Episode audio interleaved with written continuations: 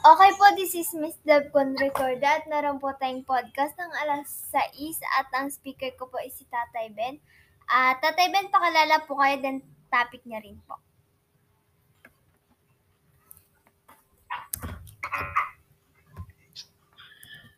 MM. Ah.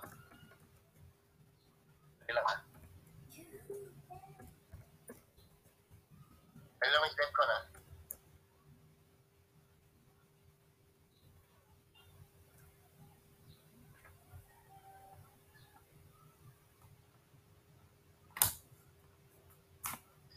Okay, maraming maraming salamat Miss Devcon sa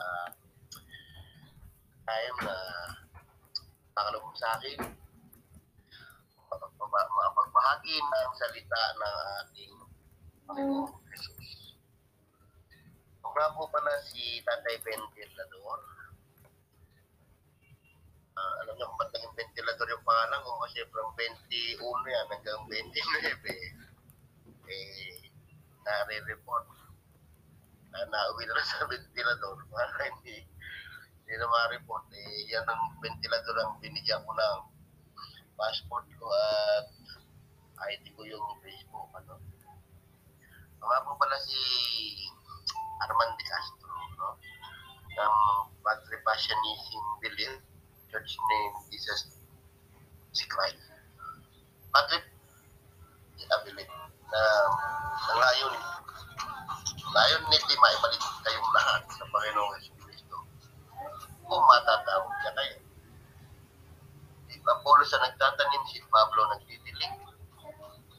Si Jesus pa rin ang aanya at magpapalag. So, wala wala ko rito hati-hati o kampiyan na iglesia. Sabi nga sa 1 Corinthians na 1.10 to 13. Ah, may nagsasabi ako kay Apollos, ako kay Pablo, ako kay Pedro, ako kay Kipuloy, ako kay Manalo, ako kay Ellen pera, sa lahat kung ano-ano pa. No? Ako kay Branham. So, hindi po na sila ba may pinakusap. Nahahati ba si Kristo? Lahat po tayo dapat ay na kay Kristo lamang. So, ang topic ko ngayon ay ang the glory of God in Old Testament. The same glory of God in New Testament. Tama naman. Kasi pareho lang ng glory of God. Ngayon, ang pagkakaiba niya sa Old Testament at sa New Testament. Po itong pinong-podcast ko, mga kapatid. No? Para maunawaan ninyo ang aking sinasabi. Pero dito sa slide ko kasi eh, meron itong picture. Sa Exodus 24.10, kanilang nakita ang Diyos. Pinakyat sila sa Mount Sinai, yung pitong po. Ano? At kanilang nakita ang Diyos ng Israel. Mayroon sa ilalim ng kanyang mga paa. Parang isang yaring lapag na bato sa piro at paris din ng langit sa kaliwanagan. Maliwanag doon, umiilaw yung nakita nilang paa. Actually, hindi paa, no? So, nakita na yung tao, bugis tao yun. So, yan o, nangyari. Sa Exodus 24.10 ay nakita nila Moses umiilaw yung mukha ng Panginoon na merong tinutuntungan yung paa. Na parang nagka-transfiguration. No? Na nakikita nila Moses na nakakasilaw. Ngayon, yun yung Diyos na nakita sa Exodus 24.10 nila Moses.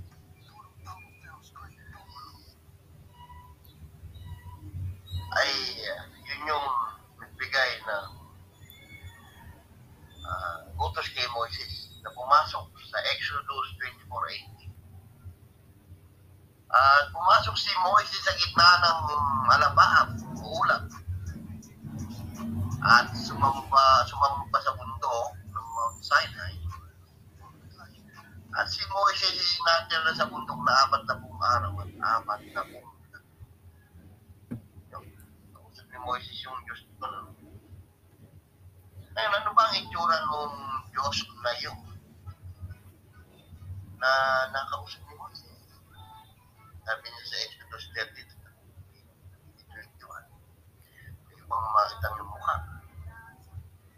Pwede makita mukha mo, mukha ko, at mamamatay ka. Ah, sabi sa 22, at mangyayari na samantalang ang aking kalwalatian ay dumadaan, ilalagay kita sa ng bato. Tatakpa kita ng aking kamay. Sabi mo karatan. At aknasin ang aking kamay at kung makikita ang aking likod, dapat ang aking mukha ay hindi makikita. So, ang Diyos pala talaga, may kamay, may likod, may mukha. Pero yung kaningningan niya, napakaliwanag na yun, hindi matitigang nananasa sa liwanag. Yun ay nandoon sa kanyang mukha. Ngayon, dun sa Exodus 34.29, at nangyari ng bumaba si Moises sa bundok ng Sinai na dalang na ito ng patutulog pa ng mga niya. Noong bumaba sa bundok ay hindi nalalaman ni Moises ang balat ng kanyang mukha ay nagliliwanag dahil sa pakikipag-usap niya sa Diyos. Nako, ade, tingnan niyo si Moises, bumababa. Ano? Umiilaw yung mukha na parang sasakyan. oh. Ha? Mukha ni Moises, umiilaw parang araw. Niya. Nangatakot niya yung mga Israelita. Ba't ganun mukha ni Moses? Napakaliwanag. Grabe. Hindi na matitigan, nakakatakot. Yun ay dahil sa pakikipag-usap niya sa Diyos. At nga sa Exodus 34.5, At nakita ng mga anak ni Israel, mukha ni Moses. Ang balat ng mukha ni Moses ay nagliliwanag at inilagay uli ni Moises ang lambong sa ibabaw ng kanyang mukha hanggang siya makapasok na nakapagsalita. Natakot na mawala ang kaningningan.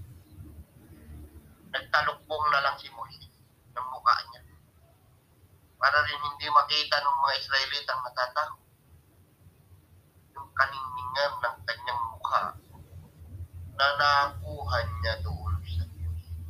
Nakausap niya. No? So, hindi siya aware na sabi nga sa Exodus 34.29, he was not, not aware that his face was radiant. Sumiliwanag na parang araw. Dahil sa pakikipag-usap niya, Yahweh. So, kung mapapansin natin mga kapatid, ang Diyos ay na-image ng tao.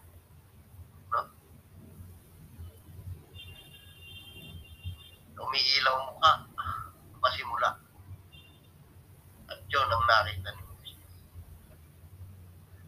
Ngayon, ano ba ang naging epekto ng talukbong ni Moises sa panahon natin ngayon? Ayan, basahin po natin sa 2 Corinthians 3.11. Pababa. Ang sabi sa 2 Corinthians 3.11, Pagkat kung ang lumilipas ay may kalwalatian. Yun, yung kalwalatian ni Moses. Lumilipas yun. eh. Ay lalo pang nananatili. Ay nasa kalwalatian. Yun ang kalwalatian ni Jesus. Yung God sa Old Testament na kanyang kausap ay nananatili ang kalwalatian. Sabihin, inaalis yun. Doon kasi kumukuha ng liwanag si Moises yung kakausapin siya ng Diyos. Pagbaba niya, lagi umiilaw mukha niya. So, panit. Ilaw mukha niya. Baba. Tapos mawala na naman. Mukha na naman ni Moises makikita. Kapalik na naman siya. Ilaw na naman mukha niya. Natakot. Mga Israelita. Talokpong na lang siya ng talokpong. So, ganun nangyari sa Old Testament na sa ating panahon ngayon, ayon sa second Korea, 3-13 eh, hanggang 6. At hindi gaya ni Moses na nagtalpong ng kanyang mukha upang ang mga anak ng Israel ay huwag magsititig sa katapusan na yung lumilipas. Tuloy natin sa 2 Corinthians 3, 14. Katapwat ang kanilang mga pag-iisip ay nagsibigas sapagkat hanggang sa araw na ito pagka binabasa ang matandang tipan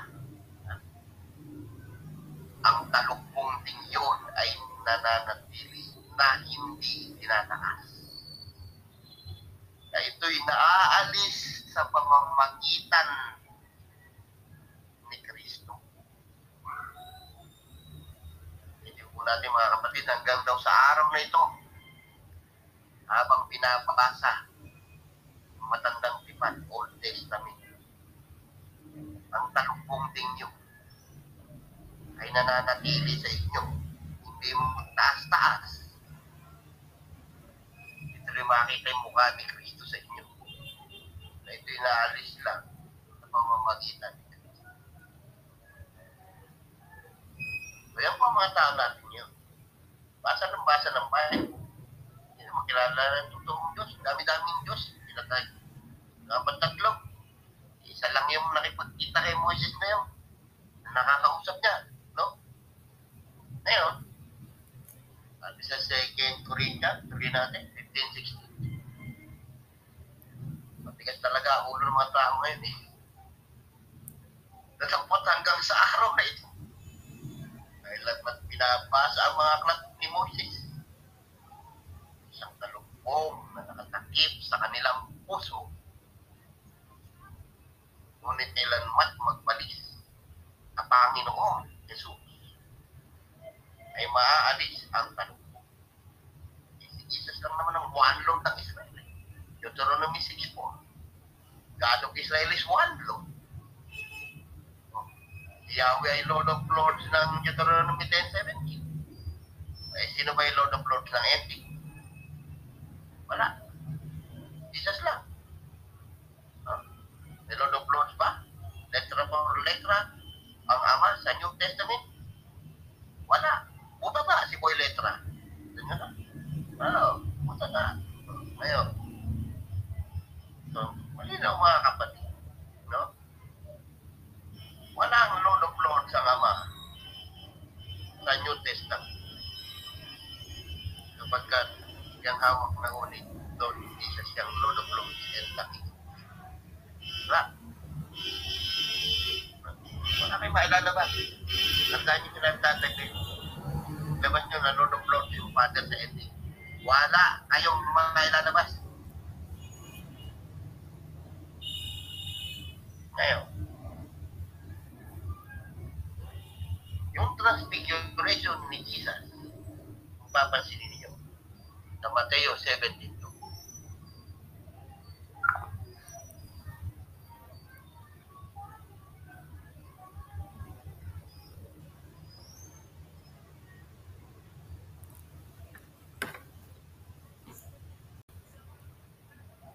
Kaya sabi sa Isaiah 1 to 3, nakita yan na Isaiah yung banal, banal, banal. Hindi Trinity yun. Yung papanula sa Trinity, no? Yun ay tatlong manifestation. Tatlong misteryo ng isang Diyos. Hindi siya na tatlong internet. May iba-ibang isip. Wala akong ganun. Ang Diyos, isa lang isip niya. Si Kristo kita siya yung ama ginaganap lang yung katawang lupa niya. Kaya nga, sa, sabi si John 12.41, niya na isa yung aking kanina at sumulat siya tungkol sa akin. No? So, basahin natin yung Isaiah 6.1 to 2.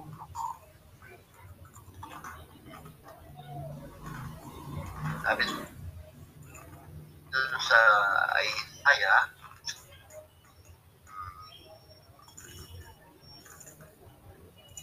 Isaiah 6, 1, 2. Ito yung natakaling ni Isaiah.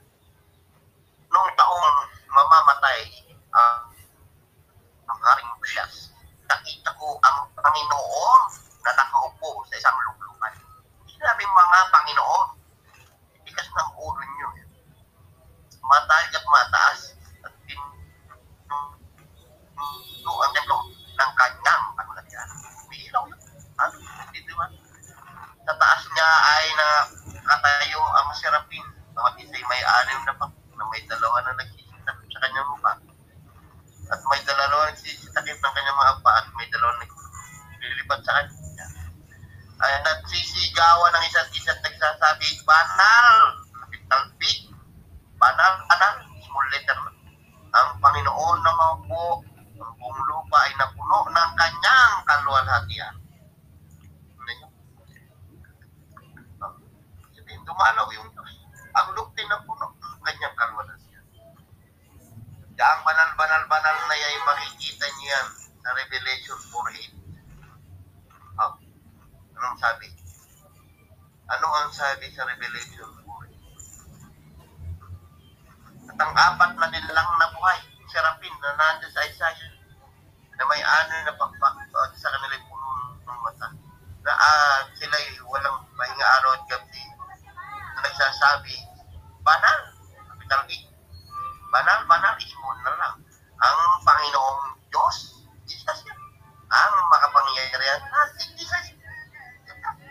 Na nabuhay at nabubuhay at siyang darating si Jesus yan, nabuhay. Sabi, napatay at nabubuhay at siyang darating. Eh, darating ba yung ama niya? Bigyan niyo ang talatang darating ama ni Jesus. Panalo kayo sa Padre Passion nitong bilis. No? No? Darating ang ama ni Jesus. Eh, yung ama naman talaga. Anong bali kayo lahat?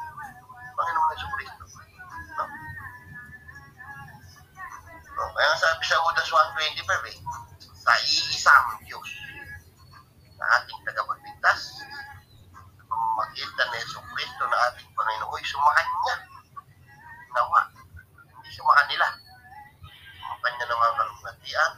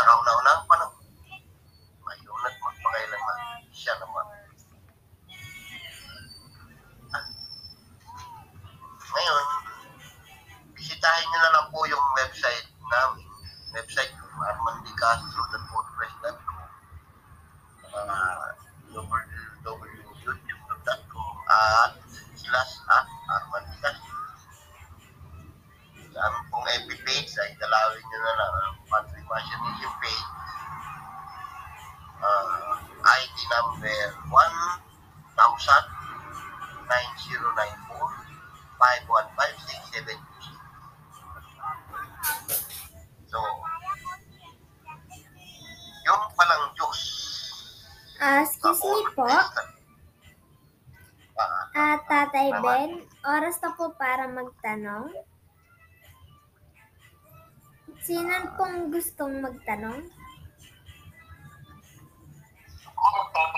Moses, Sige po, tanong lang po ah. Huwag niyo pong debatehin. ah, sige, Mang Ben. Ah, nung una, tungkol doon sa na, naging uh, flashlight yung mukha ni Moses. Ah, yeah. Ah, nung unang pagbaba niya after 40 days, may mababasa ka pa na naging flashlight o lumiwanag ang kanyang mukha? Wala, wala, wala. Okay, yung so- dalawang 40 days yung uh, binasag kasi yung unang tipala yun eh, pinagpapasag na yun dahil sumambas yung baka. So, yung ikalawang 40 days niya, umilaw ang mukha niya sa. Dito sa Exodus, okay. 34 yata kanina kaya, ko sa'yo. Dito yung sa Exodus 34 na. Yung kasi sa 24, nandyan yung first 40 days, Mm, sa Exodus 33, nandiyan yung second 40 days na umilang mukha niya. Yan. Exodus 33. Okay. Okay. Okay. okay. So, so, ibig sabihin, hindi every time na, na makikipag-usap siya sa Diyos, eh hindi nagdidiwanag yung kanyang mukha. Ah, bali sa bagong tipan, kasi old and new yun eh, yung una, na hindi lumiwanag yung pan niya, binasag nga yun dahil sumama sa baka. Ngayon, itong pangalawang tipan, pag-usap siya ron sa Diyos na talagang darating. Ah, Kasi siya rin naman yung nando sa OT. Ang nangyari kasi rito sa ikalawa, talagang mukhaan to eh. No? Mukhaan na yung usapan nila sa Deuteronomy 23. No? So dahil sa pagkapag-usap niya ng face-to-face kay Lord, eh, nahawa yung mukha niya. So yan yung kaniningan ng Diyos. Yan yung tinatanong niya na hindi ko makita yung mukha ko. Okay. Ayun. Yan, yan na ako. Tapos ba?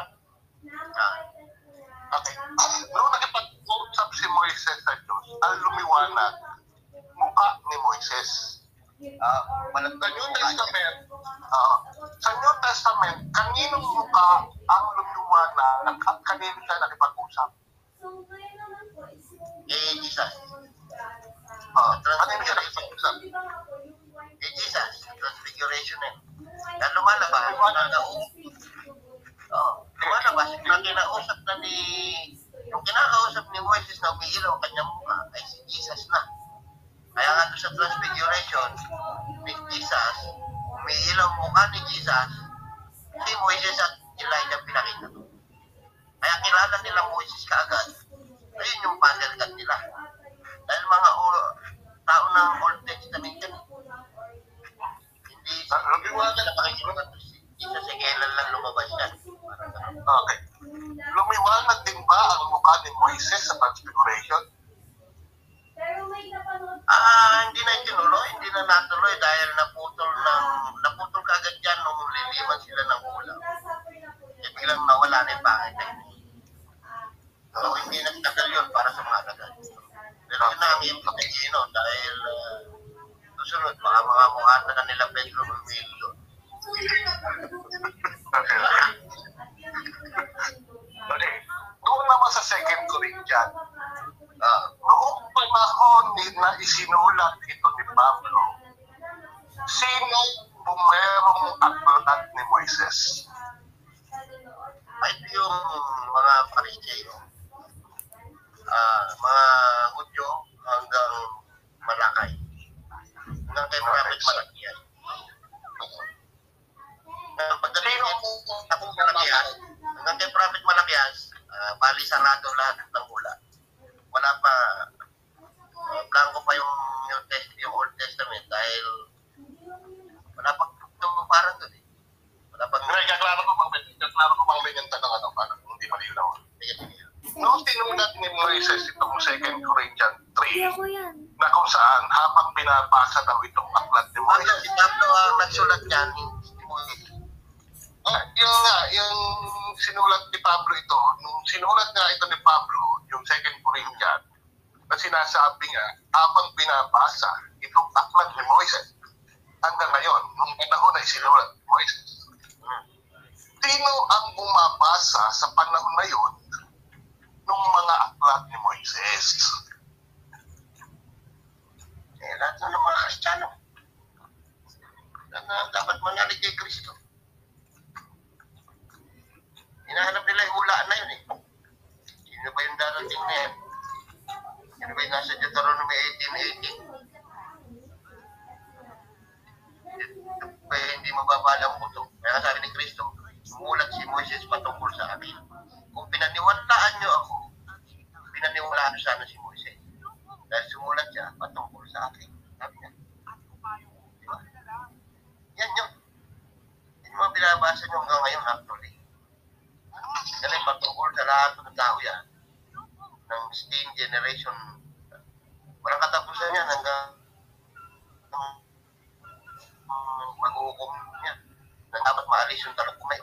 At maayos si Kristo sa inyo na hindi na kayo nakasalamin. In 2 Corinthians 3, ano ang pinagkukumpara dyan?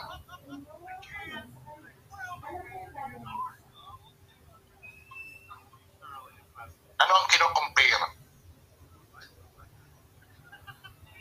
ang kinukumpara dyan, yung Diyos ng OT na lumiwanag sa mukha ni Moses na merong katapusan at ikinumpara doon sa walang katapusan kaning kalwalagyan ng Diyos. Kaya yung, un- yung sinasabi nga doon sa 11, ang kinukumpara doon sa 11 ay sapagkat kung ang lumilipas ay may kalwalagyan, sabi nga doon. Sabihin, si Moises nakaranas ng kalwalagyan ng Diyos na yun. Yun ang lumilipas. Ay lalo pang nananatili, ay nasa kalwalagyan, yung original. Yun yung nananatili, yung original na yun. Yun ang comparison doon. So, ang ibig sabihin lang no, sa ating buhay, Kristiyano, eh, mag-alis kayo ng talukpong para makita niyo yung Diyos ni Moises, which is si Jesus. So, yun ang comparison eh. Ang God ng OTT actually ay Jesus lang.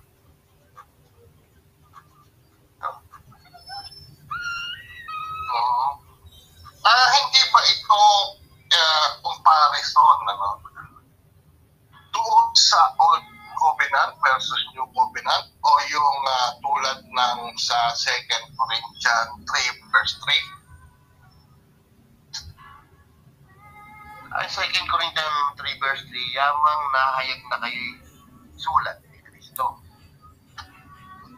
na pinangisawa, pinangasiwaan namin. Hindi sinulat ng tinta, kundi ng Espiritu ng Diyos na buhay. Hindi sa tapyas ng bato, hindi sa mga tapyas ng pusong laman. Tama. Naman tayo, ibig sabihin na rito, si Jesus na yung Espiritu ng Diyos na nasa inyo. At hindi yan sa tapyas ng bato, hindi sa puso ng tao. Nasa puso naman dapat ng tao lahat yan. Na kayo magkaisa sa Panginoong Yesus. Siya ang ulo ng iglesia. At yung mga iglesia kung saan saan, mga tao nanalig sa kanya. Yun ang mga bahagi. Kaya sabi ko, walang pakampihan dapat ang mga iglesia. Hindi ka kay Pablo, hindi ka kay Apollos, hindi ka kay Pedro. Kay Soriano, kay Manalo, kay Ellen G. White, kay Russell. Kung sino-sino pang Poncio Pilato may datingan eh, na nagkanyan, nagpanggap ng mga propeta. Hindi kayo sa kanila. Na sila ba pinakusap mo? Kaya yan sabi ni Pablo. Nahati ba si Kristo? Kaya bumalik ka. salamat. Salamat Bang Mr. Bland. Sa atin lang yung original.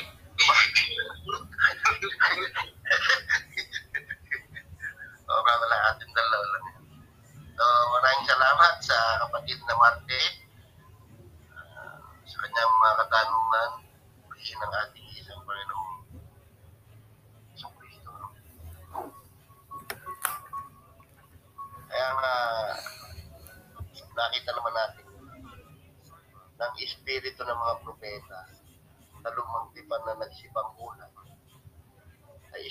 Espiritu ni Kristo ang Peter 1, 10 to 11 po yun. Tungkol sa pagkaligtas na ito ay nagsikap at nagsiyasat na maiging mga propeta na nangisibang ulan tungkol sa biyayang darating sa inyo. Na siniyasat ang kahulugan ng mga ulan na Ah, hello po, Tatay Ben. ano, sa ilang panahon itinuro ng Espiritu Ah, Tatay na Ben? sa kanila. Ang patutuhanan ng una, pagbabatan. Tatay Ben, naririnig po ba ako? Dali lang ha, isang uh, 10, 10 seconds ha. Sige po. Para Espiritu ni Jesus, sa First, Peter 1, 10 to 11. Espiritu nila Isaiah, yung mga propeta, si Jesus. Ano, Living. Okay, Miss Debcon, maraming salamat. Okay, sige po. Iko-close ko po muna yung podcast. Okay po, thank you po for tuning in our podcast, Tatay Ben. And don't forget to like and subscribe our Debaters Convention, FB page, YouTube account, and IG account. So, yun lang po at maraming salamat.